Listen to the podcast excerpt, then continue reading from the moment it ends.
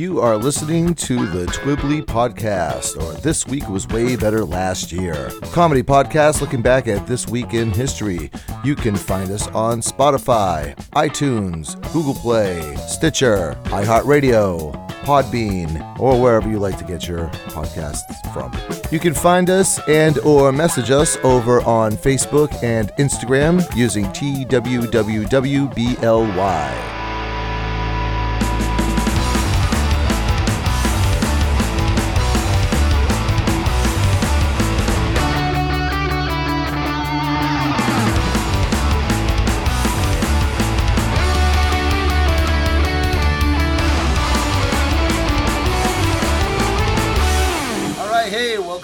To Twibbly, or This Week Was Way Better Last Year. My name is Bill with one L.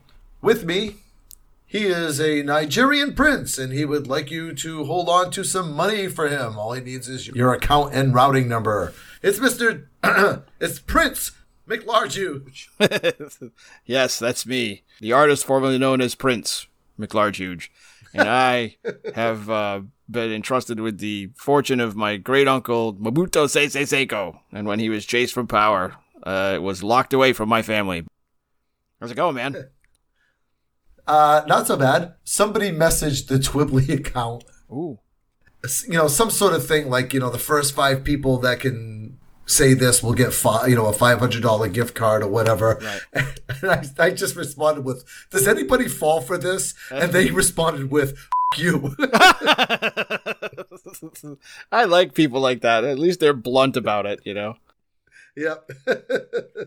so yeah, please message Twibbly with, with your your with all your vulgarities, all your scams and vulgarities. Yes, we are. Be your one stop shop. So you know what the, my favorite part about doing this show is I learn so much stuff, you know? Mm-hmm. And also at the same time, you know, we all get stuck in our own little ruts and we all like you do the same thing, you watch the same programs. I watch wrestling on Mondays and I always watch wrestling on Fridays and Thursday I do the show with you and I got my own little rut.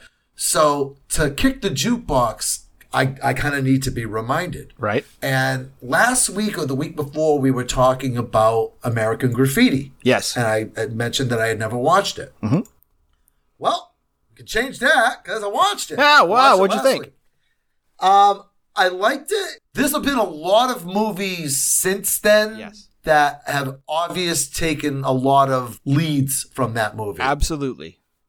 Absolutely. Yeah, Lucas uh the influence of Star Wars absolutely overshadows the incredible influence that American Graffiti had. So, American Graffiti, if nobody has seen it, has about four to four to six intertwining stories that all take place with the same group of friends over the same night, mm-hmm. but they're all their own little individual stories.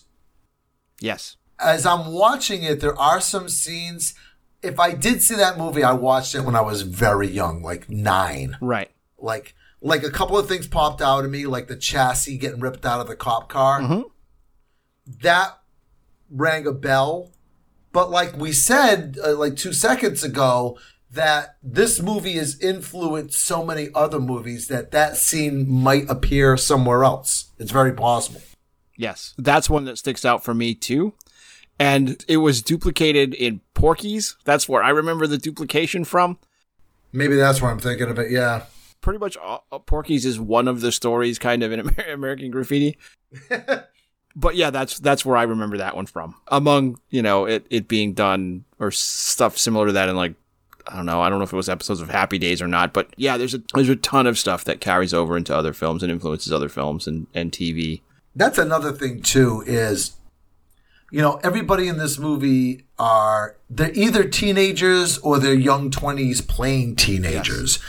And even though I'm this like middle-aged man, I still see all of those actors as being older than me. Yes. Like when I watch that movie, I'm not watching it as middle-aged Bill. Right. I'm watching it as teenage Bill. Yes.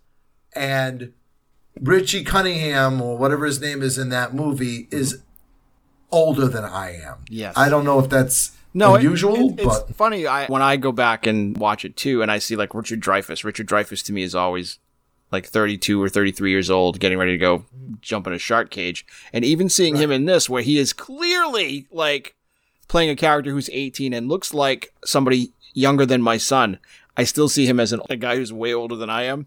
Even when, Right. if I had never experienced him in film at all, I would recognize that he was a kid. I, I my brain doesn't map the kid Richard Dreyfuss into anything. No, he's Hooper. Yeah, right, exactly. Same with even like with um uh Mackenzie Phillips or Cindy Williams. Like I see all of them as older than me because this film was made when I was so young.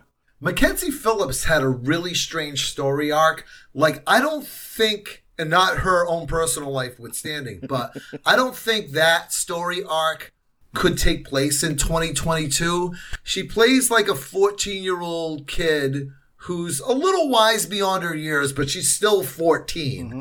And she's hanging around with, through no fault of his own, an older dude. He's like 19, 18, 19 or something like that.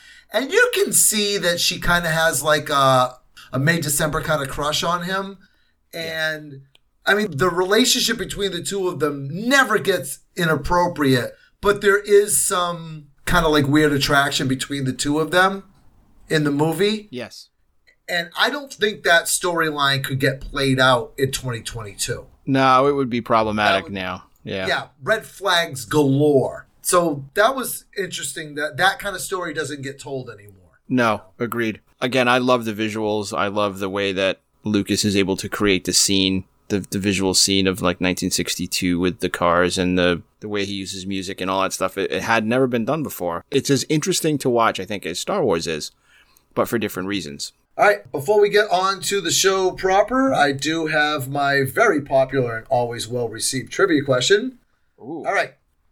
There is a state in this country who, for whatever reason, has decided that their state vegetable is the watermelon, which is not a vegetable, not even a little bit. That's true.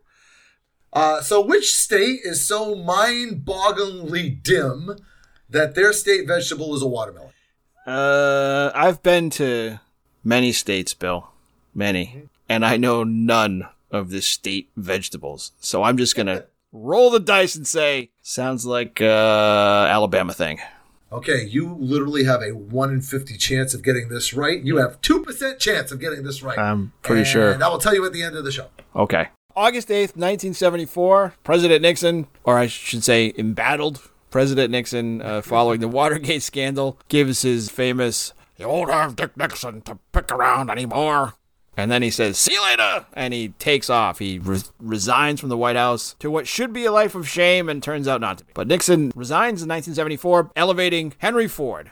Not Henry Ford, Gerald Ford to the presidency. Gerald Ford was the only president of the United States to not be elected. Yes. Uh, yeah, yeah, that's right. Because Agnew uh, resigned right before Nixon did, and he was Right. Speaker of the House, right? Ford was. Right, and uh, yeah, Gerald Ford got uh, replaced Spiro Agnew as the vice president because Spiro Agnew resigned because he was taking bribes. Yeah. Yes.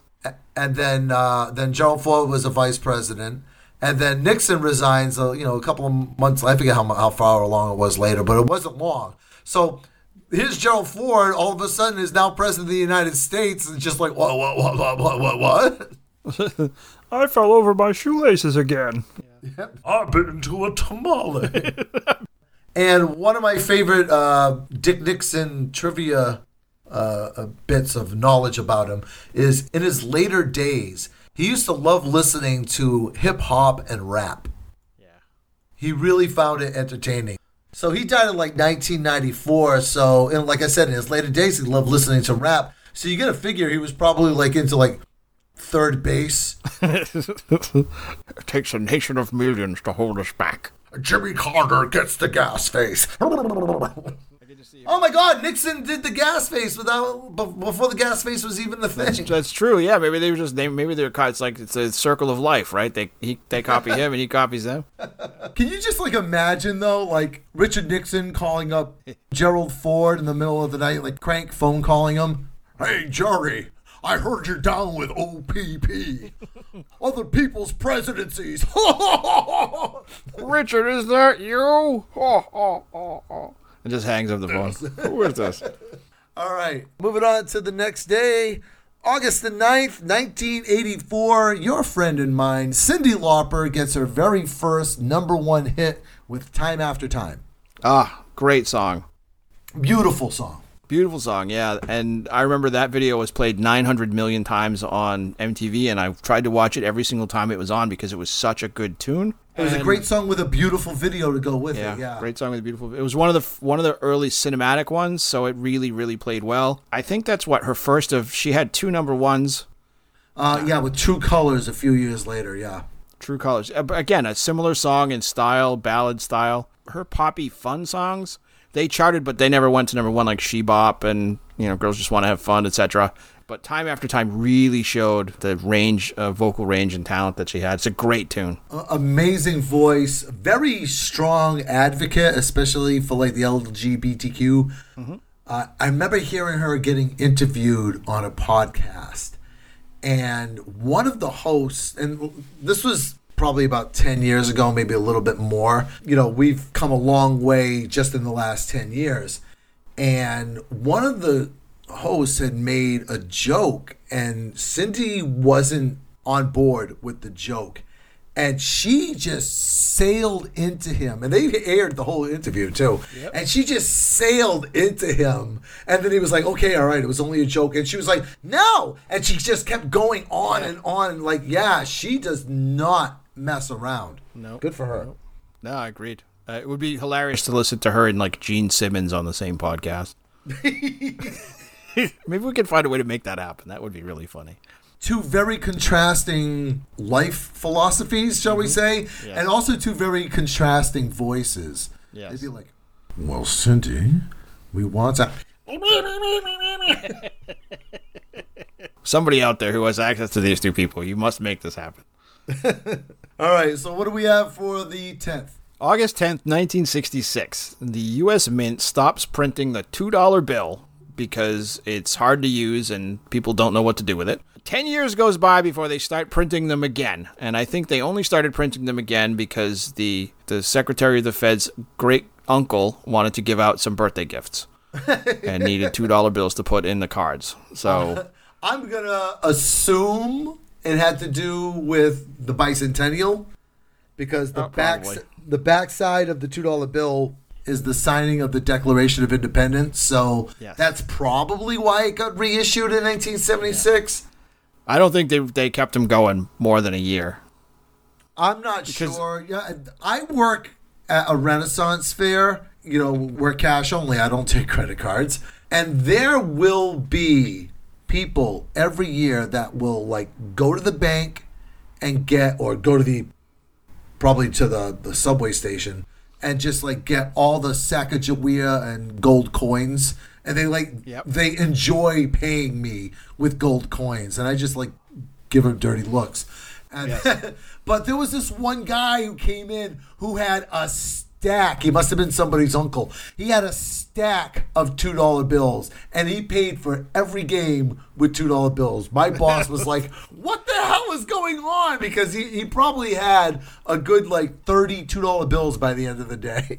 Wow. In my experience growing up, they always came from like an elderly relative who didn't know you very well. That's where the two dollar bills came from. Sure. And parents are always like, "Oh, well, put that in your wallet. Someday, you, you know, it's a little walking around money. Like walking around money. Like, what the hell am I going to do with a two? What is what good is a two dollar bill? It's like, well, it's just like a one dollar bill, only it's twice as good. yeah, thanks, thanks for that, Captain Literal. Yeah, then, But I always felt like when I was taking those out of my wallet, if I was going to use them, that whoever I handed them to was going to look at them and go, "Fallen that far, huh?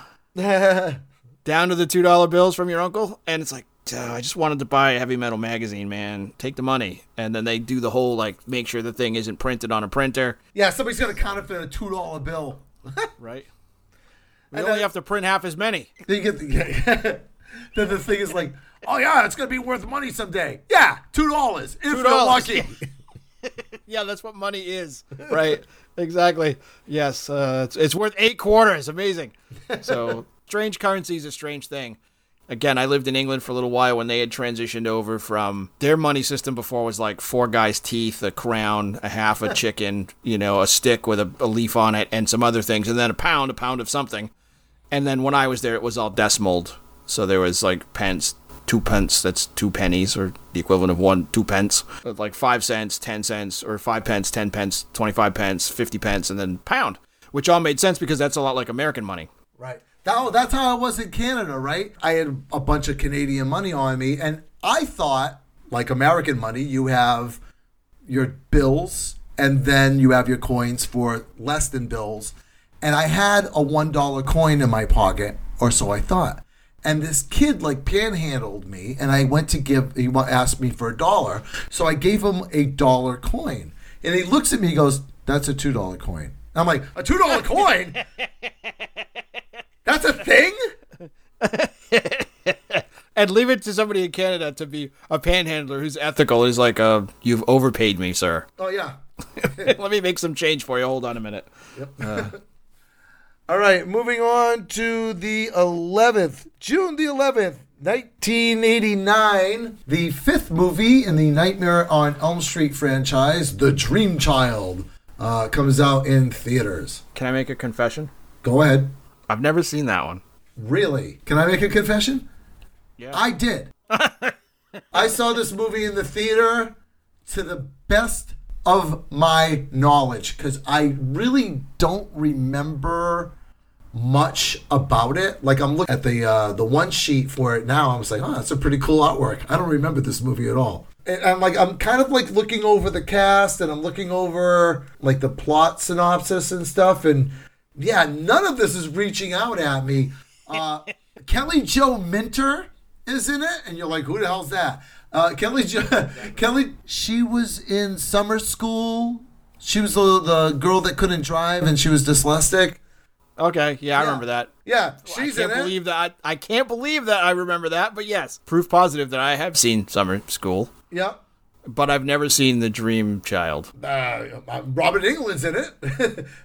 Oh, that makes sense. It's on, that's on brand for him. Yes. Right. Uh, and apparently Ted Nugent is in it too. well, that was before. Yeah, and that would have been before people were like, Ted Nugent's in it. Ah, I can't go see that. You know, where I would have been like, the Nugent's in it. Does he play guitar? I'll have to go see if that one's on one of the streaming services and if it's worth a watch. Uh, well, I think by eighty by eighty nine, I was I was sort of burned out of slasher films by then, and they had been neutered over the course of the length of the nineteen eighties anyway.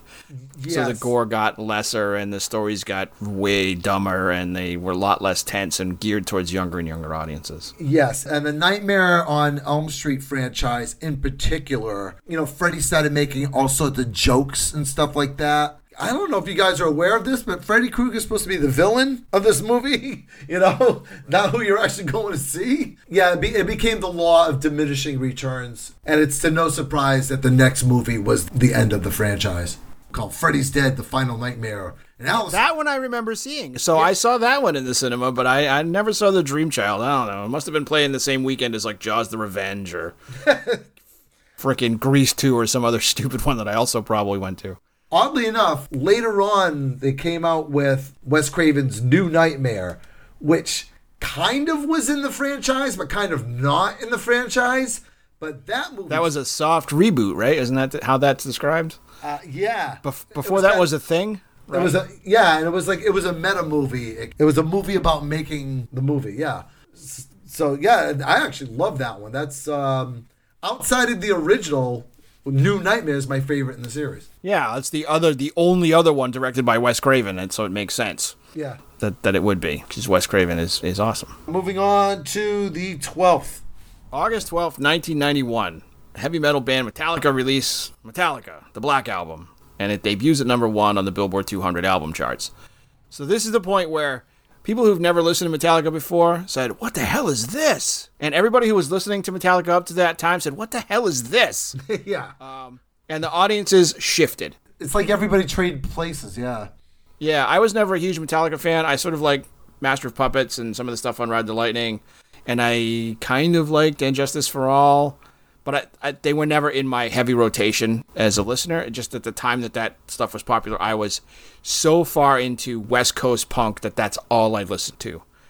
But even I picked up the a listening station, or my brother had a copy of the Black album, and I played through it, and I was like, "Hey, this isn't as good as the stuff that I remember from before." Mm-hmm. And it it was way more friendly to the average person's radio listening ear than any of their music had been before. Well, here's what happened with me, right? Is I had many friends, and some of them that like were my best friends that were always hanging around. My friend Craig and his brother that were super into Metallica. And Metallica was never my band. You know, I kind of liked the Ride the Lightning album. I never got on board with Master of Puppets. I know the Metallica fans will always question my uh, my decision there, but it was it was never for me. I really liked And Justice for All, uh, you know, production notwithstanding, but I thought the songs were really good.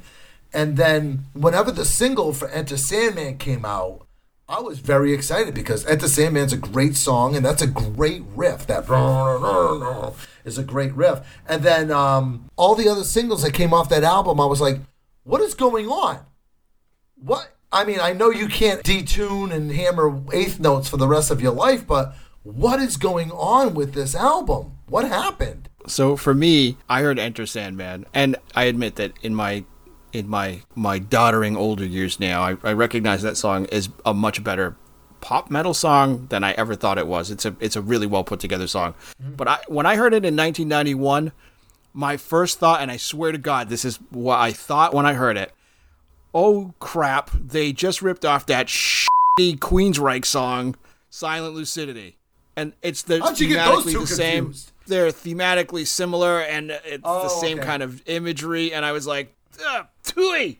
That's the spit noise. Tui! This, this song sucks. And then uh, that turned me off of everything else on the album. Then I heard, was it Nothing Else Matters, the ballad? And I was like, what the hell is this? this is not, what is this? And that was that. I was done with them. You want to hear something really funny? for years, for years, and not without reason, but for years, I hated, like blood in the face, hated Rick Rubin, the producer. the I still hate Rick Rubin, yeah, Right? so. My reasoning was every time he touches a band, he completely changes them. And my examples were, you know, he took Misfits and Samhain and turned them into Danzig. That was Rick Rubin's doing. He's the one that softened Slayer from a hardcore band to a metal band. He's the one that turned the Red Hot Chili Peppers into a pop band, so to speak. And and I will say, like again, the, I like the Chili Peppers, as long as it's the records that Rick Rubin didn't produce. Blood Sugar Sex Magik is I can't stand it. I That's threw that Rick tape Rubin away. thing, right? Now, Rick Rubin one. The one before that one, Mother's Milk, different producer. That Oh yeah, excellent. that's, I've had it in my that album's fantastic, right? All right, so I would always cite the Black album. I think it was the video for Unforgiven, where they're in the in the in the recording studio, and Rick Rubin's there. And I just assumed that Rick Rubin produced this album, and literally up until less than a year ago, that was my thing. I thought Rick Rubin produced this album, and it's not. He just happens to be in the video. No, it was produced by a, a guy named Bob Rock and also a couple of guys in Metallica. Yeah, I guess Metallica are notoriously difficult to work with in the studio too, because they all hate one another and uh-huh. they make it hard to make records. All right, so August 13th, 1889, the modern coffee pot is patented. oh, Yep, our friend Hanson Goodrich patents the modern stove coffee pot. So I remember this growing up because my mom had one. That's how she made my father's coffee. It was basically an urn that you would fill up with water, and there would be like a top metal thing that you would pour your coffee grounds into. And, you know, the water would boil up this little thing in the middle, spit the boiling water through the coffee, and then it would, you know, dissolve back down. Nothing's really changed too much in that design, you know, in over a hundred years. Whenever Mr. Coffee came out in 1972, I believe, that was kind of the end of this stovetop coffee pot, but you can still find them. you can still buy them, and and the coffee that they make tastes different. It's it tends to be I don't want to say stronger as far like it has more caffeine, but it has a stronger flavor mm-hmm. because it keeps recycling the hot water pass through the grounds back up over through the grounds again over and over again, whereas a drip coffee maker goes through the grounds once. Right. I remember the very first cup of coffee I ever made for myself was at WKKL on a Saturday afternoon. Where I didn't have time or money to go down to the soda machine, or the soda machine was broken, and we had a coffee percolator. So that was the equivalent of a stovetop coffee pot that you could plug into the wall. Okay, It yeah. looked like a big. It looked like a big coffee pot with a cord sticking out of the end of it. And you put the coffee in the top, the hot, the water in the in the middle, and then you plug it in and you wait, and it makes horrifying, gurgling, possessed demon noises for like 20 minutes. And then you can pour out the coffee, and it pours out clean. None of the grounds travel down into the into the coffee once it's cooked. Right. And it was really strong and really flavorful and really good. And ever since then, I've never had anything but black strong coffee because it tasted so good that first time that I made it in a percolator. I remember when my friend had turned me on to a French press. He had brought up something that I had like kind of forgotten about. He goes, "You remember whenever like your mom would use like the old, you know, stovetop coffee pot thing?" He goes, "And how it always like the coffee would have that like little oil slick at the top." And I'm like, Yeah. I was like, "Yeah. Why why doesn't that exist anymore?" He goes, "Cuz you're running everything through a filter." So yeah, with the French press, he goes, "Yeah, you get that oil slick. You get that nice greasy coffee." Yeah, French press coffee tastes definitely different than drip coffee, which tastes different than percolated coffee. There's a lot to be said for for taking time to try, if you like coffee especially, is trying good coffee out in different ways of brewing it because it's it's really good. The strangest one that I ever had was I was in college. I had gone to Mystic Seaport with a class that I had about North Atlantic fishing communities, and we stayed on a, a ship there, like a hotel, and they made us a fisherman's dinner. And one of the things that they made was coffee in a big like big metal coffee pot that you put on a wood stove. oh wow. And you the coffee goes in a sock and you crack an egg into the water and the egg catches all the grounds and it was astonishingly good. I've never had coffee like that since, but it's one of those platonic ideals of good coffee that I had. And it was I think it was like Maxwell House is what they made us.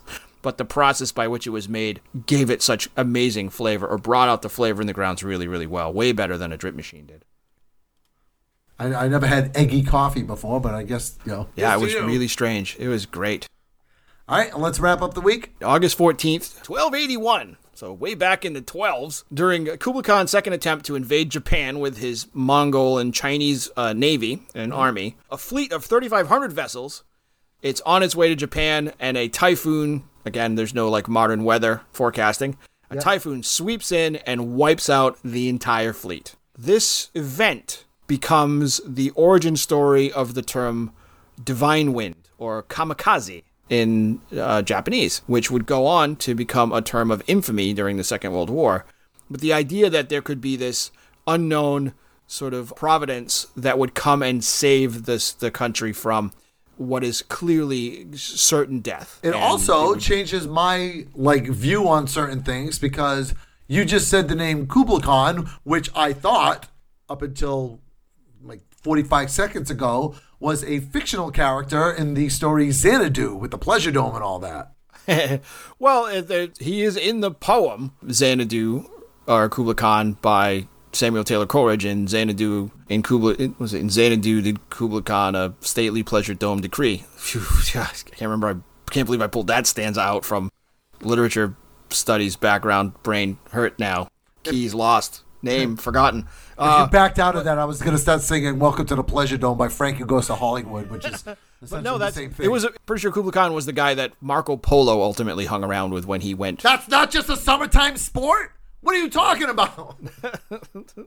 Yes, he was walking around in China going, Marco, and waiting to see if anybody yelled back. Kublai Khan was a real guy. He was the great great grandson of Genghis Khan. So it was like Genghis, Monkey, Come on! there's one other guy, and then Kublai. Yeah. Oh my god! All this time. Welcome to Twibbly, folks, where not only do we go back in time, sometimes we learn things on the way. First Rick Rubin, now Kublai Khan. My whole world view is shifting. Yes. I gotta go re-register the vote. Oh my goodness. All right, let's move on to the celebrity birthdays. August the eighth, nineteen fifty-three. Sit on it, Potsy. It's uh, Donny Most, who play who's probably most famous for playing Ralph Malph on Happy Days. Oh. Yeah, one of uh, Richie Cunningham's two friends, right? Potsy and Yep. Ralph. Yep, the other redhead. Ralph's big gimmick was he was a jokester. He used to crack jokes all the time, and he would be like, "I still got it. I still got it." And his father was like funny that way too on the show, right? Because there are a couple episodes where it was shown that he Yes. sort of his dad was like a he was like the funny guy at the lodge, right? Yes, that was his right, character. right, right. Yeah, Ralph being a chip off the old block. I have for a. Uh. book of like one thousand jokes from about the time period that that show was meant to take place. None of them Yep. are funny, but they were they're all the kind of jokes that you would tell if you were like the funny guy at the lodge. you know. Yes. I also remember him playing almost like a Gene Simmons kind of character on an episode of Chips with Erik Estrada, which is a, a funny episode to go back and watch. And um, and he's uh, he's got a few albums. He's got a Spotify channel which has 112 monthly listens, which isn't a lot. That's that's definitely not, not a lot. It's a- yeah, yeah, that's like probably like thirty-five cents that you get paid out every month if you get Right, that right, kind right. of listenership. But the music's actually not bad. It's like almost like big band style, like Yeah. real old school stuff. Yeah. Wow, that's cool. There's always a place for that. As I've become of advanced age, I find myself considerably widening the sphere of music that I listen to and enjoy. So, yeah, I'll have to go out and see if I can find some of his croony stuff around. That'd be interesting. And he actually just put out uh, a single as recent as last year called "Ooh Ooh Baby." Yeah, good, Cool. good for you, Donny. All right, next up. August 9th, 1958, actress and director Amanda Bearse, who you probably know better as Marcy Rhoades, the next door neighbor on Married Oh, with Children. okay. Why? Why does he always say I look like a chicken? Yeah. yes, because she looks like a chicken. She had a funny character arc on that show when she when she was with Steve, and they were sort of the super duper sort of preppy, like double income, no kids type characters. And then Steve left. She roped in Ted McGinley. I think formerly of he was on Happy Days for a while, right? He was on Happy Days. He was also the head bully on Revenge of the Nerds. on Revenge of the Nerds. I remember him first from from being on Happy Days. She roped in Ted Ted McGinley and sort of owned him. Had an increasingly fraught relationship with uh, the, their next door neighbors with Al. As the show went on, super funny actress. She got her start. Well, at least I remember first seeing her in Fright Night. yes. She was really good in that, and then she was super funny on Married with Children. She went off to direct a bunch of Married with Children episodes as well, and then she directs and has been in a bunch of like TV and other stuff, kind of since then. Oh, cool. Next up on August the 10th, 1889, Charles B. Darrow, a name you may not recognize, And I don't. but he is probably responsible for more divorces and friendships ending than any other person on the planet because our friend Charles Darrow is the man who invented the game Monopoly in 1933. Oh. Now, if I remember my history of that game right, he built it based on, and there was an existing sort of game that he he patterned Monopoly off of, right? The landlord's game or something. Yes, it was another game called The Landlord's Game. You get that right. Created by a woman named Lizzie Magie in 1903. Okay. His was kind of like his game was a lot more, I guess, mean spirited. Like hers was more, you know, players were rewarded when wealth was created, where his was all about like hoarding the money. You know, uh, I get, there's a couple of social economical models that you can Yeah, it definitely argue back and changes. forth It, on. it changes the nature of the game. I think when uh, the the winning condition is that you put everybody else out of business and hoard all the money. Yes, right. Parker Brothers actually initially rejected the game, citing there were 52 fundamental errors. It's now published in 23 different languages, and that includes Braille.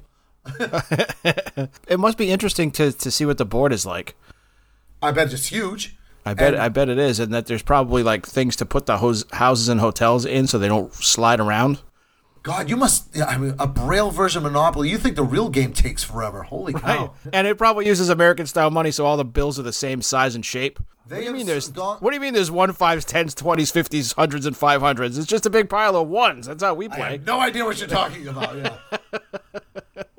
All right, moving on. August 11th, 1944. I know you will know this name when I say it. But I'm going to say a quote from this person's most probably most famous character, and you tell me who his birth date is. So, August 11th, 1944. You want this, don't you? The hate is swelling in you now. Take your Jedi weapon. Use it. I, I thought you were going to say his most favorite line, I am the Senate. Um, yeah, I don't know the actor's name, but that's uh, that's Emperor Palpatine. It is. That's it is played by a guy named Ian McDiarmid, and he's I think he's the only character who appears in the old series all the way through the middle three, and also in the three that are most recent, or part of the three that are most recent. Uh, he came on board in Return of the Jedi. Jedi, right? And then He's they they retroactively put him into Emperor Strikes, Empire Strikes Back. Empire Strikes Back, yeah. Right. Uh, he wasn't the original emperor from Empire Strikes Back. Then Sheev, that's his name, Sheev Palpatine was in episodes one, two, and three. Right. And then in the modern trilogy, he made a you know don't come don't call it a comeback. He's been in here for years. He was in part nine. Yeah. So again, he's the only guy that's been all three iterations of the collective trilogies of Star Wars, Uh, except the maybe droids. for C three PO.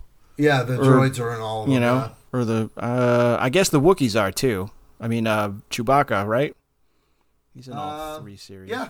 Okay, so Yeah, uh, Chew- the, the, the most human of You can the- make an argument, yeah. you can make an argument, yeah. Uh, yeah. you know, So yeah, the Emperor is absolutely my favorite character in all of the Star Wars things. I think he's a very interesting character. Yeah. I don't know what else Mr. Ian has done outside of Palpatine, but he's done a hell of a job doing it. I think he was uh, he's more like a stage guy. He did a lot of of All right. like British stage productions and stuff. Oh, okay. That's where those who are in the theater gangs of people who listen to our show will know him from. But we know him as the Emperor. Oh, I'm afraid. All right. Uh, moving on to the 12th, August the 12th, 1949. The guitar player for Dire Straits, Mr. Mark Knopfler. Oh, he's also the singer and songwriter for that band too. Yeah, I probably should have mentioned that. but he's such an amazing and iconic guitar player. Very distinctive sounds. Distinctive like Brian May's guitar is distinctive, like Jimmy Page's guitar playing is distinctive. Right, as soon as like you David hear the tone of his guitar, you know exact. Yeah, like David Gilmour, you know exactly who's playing. Yeah, just one note. You're like, oh, that's Knopfler. Yep, that's clearly Mark Knopfler. Yep. I remember the the Brothers in Arms album. That's the one with Money for Nothing. That was the one that really put Dire Straits like on the map, pop music wise. I remember that album coming out, and my brother bought me that and the Sting Dream of the Blue Turtles cassettes for my birthday.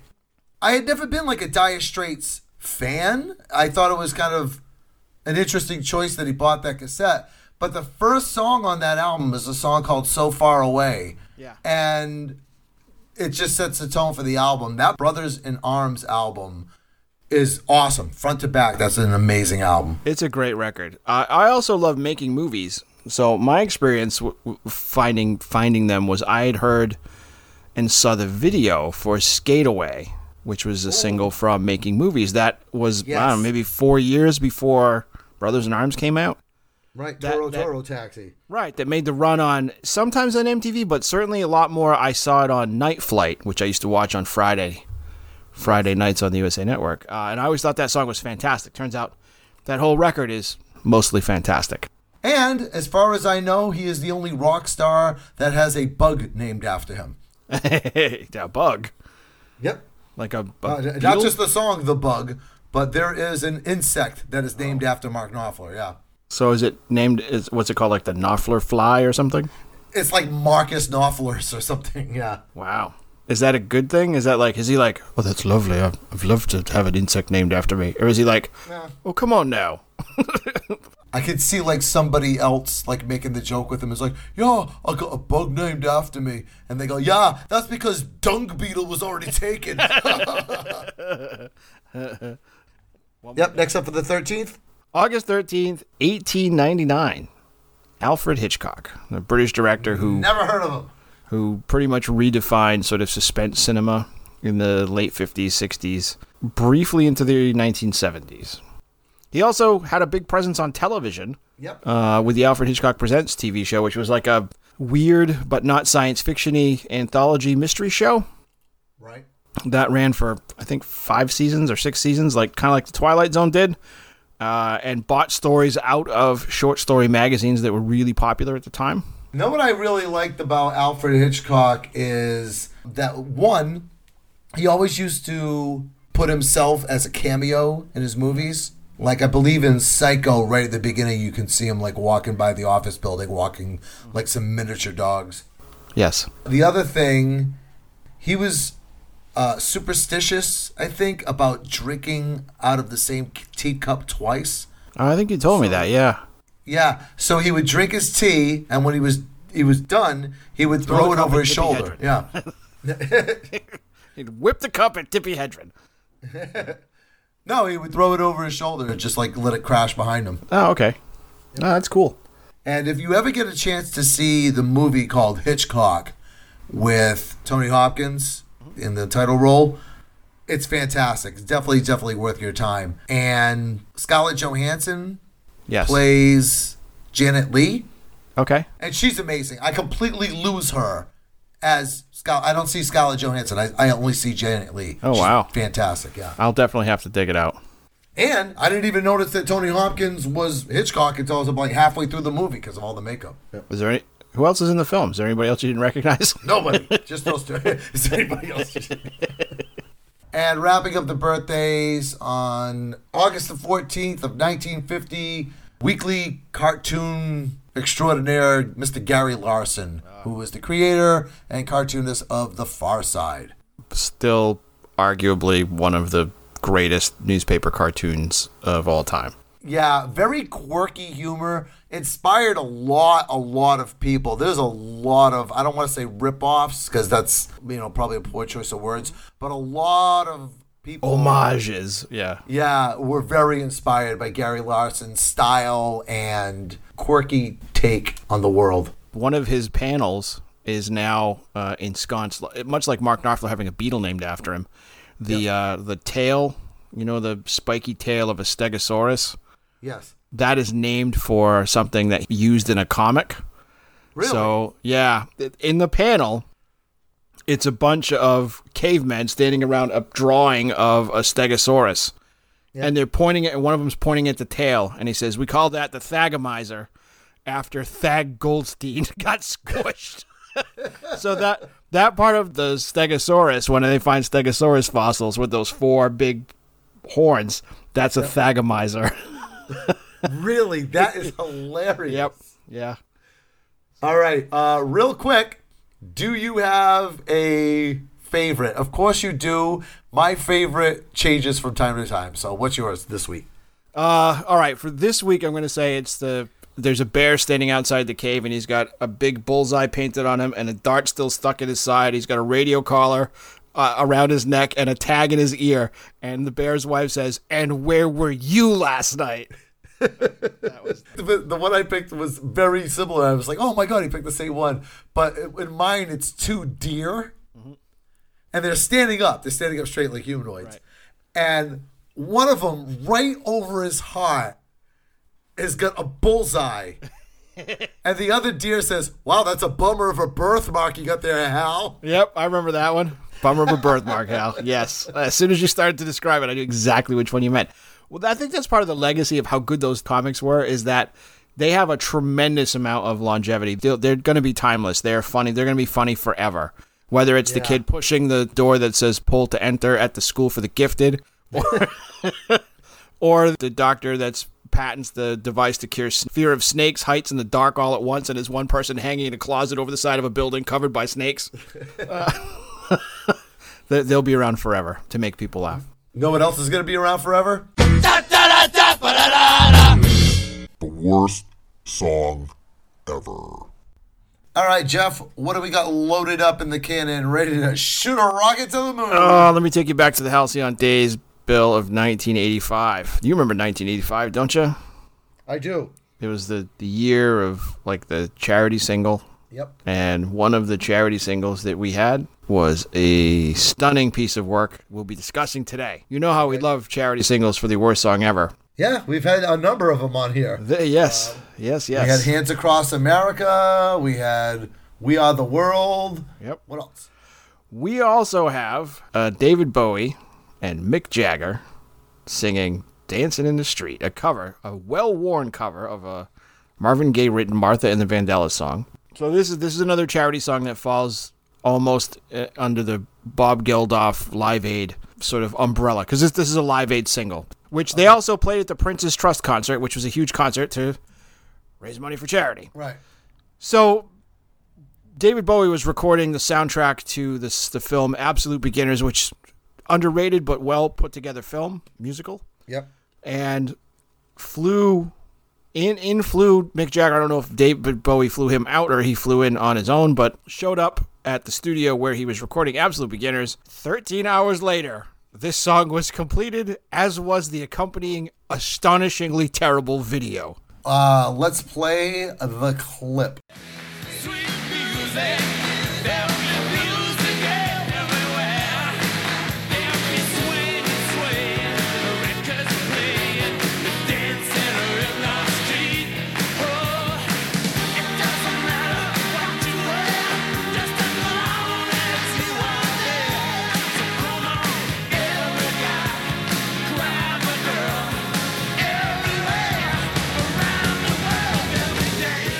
Now, this video is famously horrible. They have parodied it on Family Guy. I remember there was like a meme kind of going around of the video with no sound, which just makes it completely weird and awkward. Yeah, I watched that one a couple of times today in advance of this recording. And it's a good thing that this was for Live Aid because Live Aid raised like $127 million for famine relief.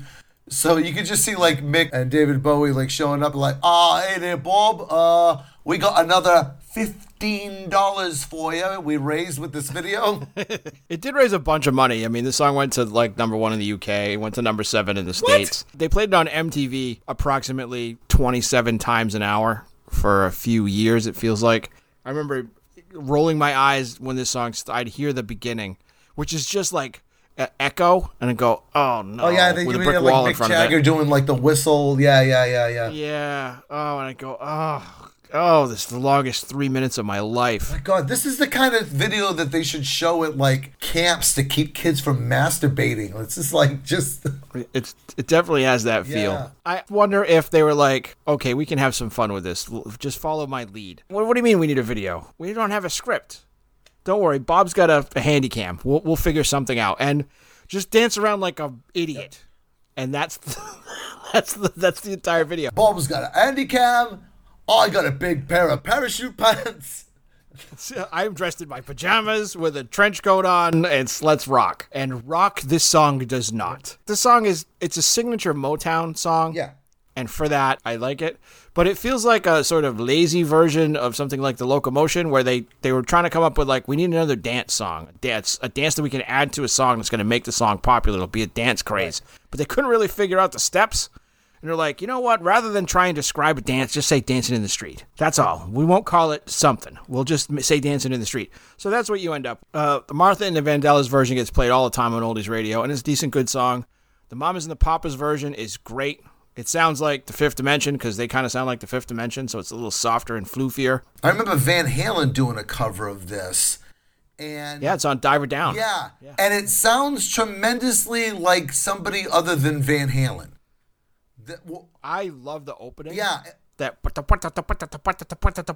like the guitar wah wah. Yeah. It's so it good. kind of sh- like yeah, I like it too. I like it fine, but it kind of shows like the direction that Van Halen was about to go in with a lot more keyboards and stuff like that because there's some sequencers going on with this song uh, on the Van Halen version. Yeah. and there's a version by the Kinks that's pretty decent too on one of their early early records.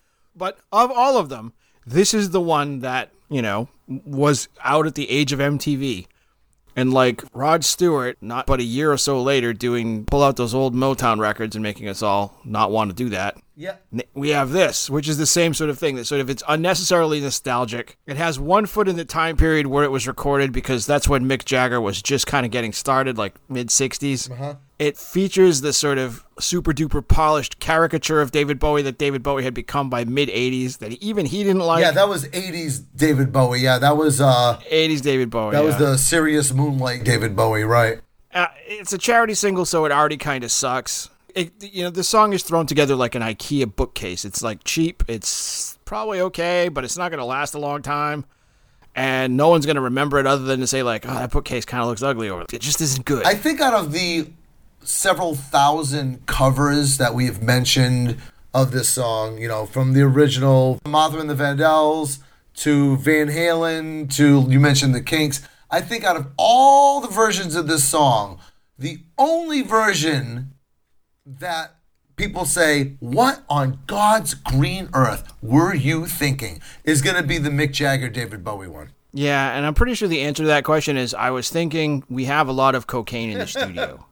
And that will power us through having to make a song, a single, and a video and mix it and get it all ready for MTV in 13 hours. Special mention, really, for the video of this song. It is astonishingly bad. It is Billy Squier bad. Yep. It is terrible. And the only thing that keeps these two from being catapulted off the earth by the suckiness of this video is the fact that they were David Bowie and Mick Jagger. No, right, yeah. The the star power was pretty high. The, they weren't going to get the Billy Squier treatment out of this. All right, so before we wrap up the show, we do have our very popular and always well received trivia question.